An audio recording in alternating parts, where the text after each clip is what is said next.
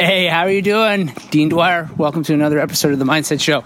It has been a long time since I last put out an episode. And I'm not going to talk about why I haven't put an episode out. Uh, at this point in time, I'll talk about it at another point. But uh, uh, I had something that came up the other day that I thought would make a, a really interesting show. And so uh, I'll give you the backgrounds of, of the story, and I just want to pull out some of the lessons that uh, you can apply to your life and this whole concept of flipping mindsets that may not be producing the results you want and moving in something that will. So, uh, actually, this starts off.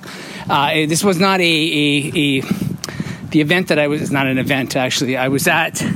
So you might recall. Maybe maybe I'll try and actually speak, get one thought out before I jump to the next one. But you might recall that about six or seven months ago, uh, my cousin passed away, and I had done a podcast episode about him and just sort of some of the takeaways from all that.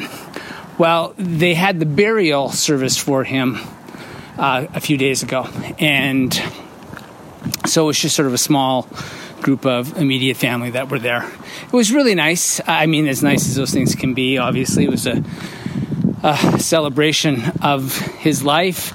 Obviously, six months have passed, and so uh, I'm going to put easier in quotation marks, no less emotional, but a little bit easier simply because some time has passed. But uh, my, I guess one of the girls that was there, she is my cousin's daughter. So I guess that makes her my second cousin. Really great girl, great kid. Um, we were ta- we were talking in the parking lot afterwards. She was in her car, and I came over, and she rolled the window down, and her car was loaded with stuff. I was like, "Hey, you're living in your car?" She's like, "No, I just have all this stuff in here." It was pretty funny. There were shoes in the front and a yoga mat and she she made a great joke. It was something like, "Well, the front is footwear, uh, the back is athletic wear," and so, uh, and I said, "Yeah, I'm just kidding." I said, "You know what?" I said, "You, no judgment on my part," but I said I do have an interesting thought that I will share with you because I said this changed uh, the way that I thought about my car when I still had a car, and I do not know who to attribute this to, but uh, somebody said the state of your car represents the state of your mind. And I was like, wow.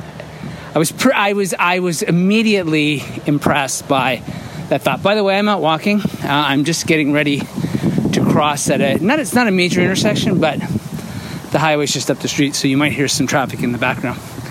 But I remember hearing that and I was like, "Oh man, I love that." And it totally resonated with me. The moment that I heard it, I'm like, absolutely, that makes complete sense. It's sort of, um, it's like, I think our bedrooms as well too, right? Depending on what state our life is in, I think when we're in a good place and in a good state, we get up early, we make our beds, we put all our clothes where they belong.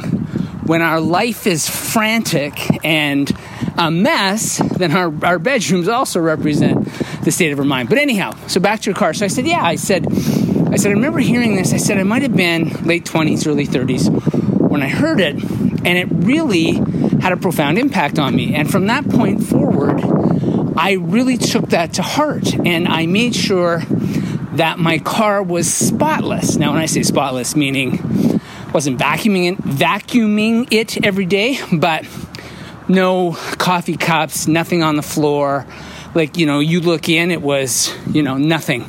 Nothing other than the car seats were in my car. Because again i thought you know like the state of my mind or sorry the state of my car represents the state of my mind. And i wanted a mind that was calm and organized and functional highly functional. So she said oh that's a really she said that's a really that's uh, she said what a great way to think about it. She said thanks a lot.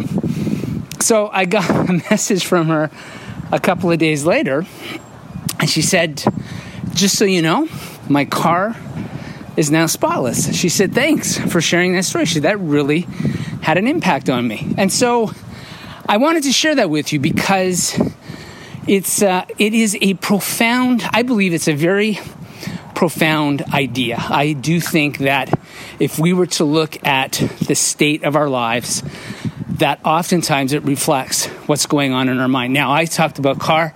I also shared bedroom uh, or you know whatever washroom any room in the house would also uh, fall into that category i think desks also fall into that category the point of this is just to what's happening outside our world is usually and most often a reflection of what's going on inside our noggins and when you understand that you can begin to see when things are starting to fall off the rails and to get things back on track so that you're thinking the way you want to be thinking, so that you're attracting and doing the things that you want to attract and do, so that you're generating the outcomes that you want.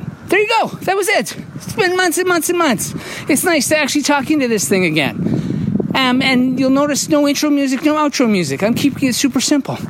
So hopefully you're going to hear from me again really soon because I'm going to do more of these impromptu, casual, hey, here's something that I want you to think about. So have a great day. Enjoy the rest of your week and your weekend, wherever you are listening to this. And I'll talk to you again soon.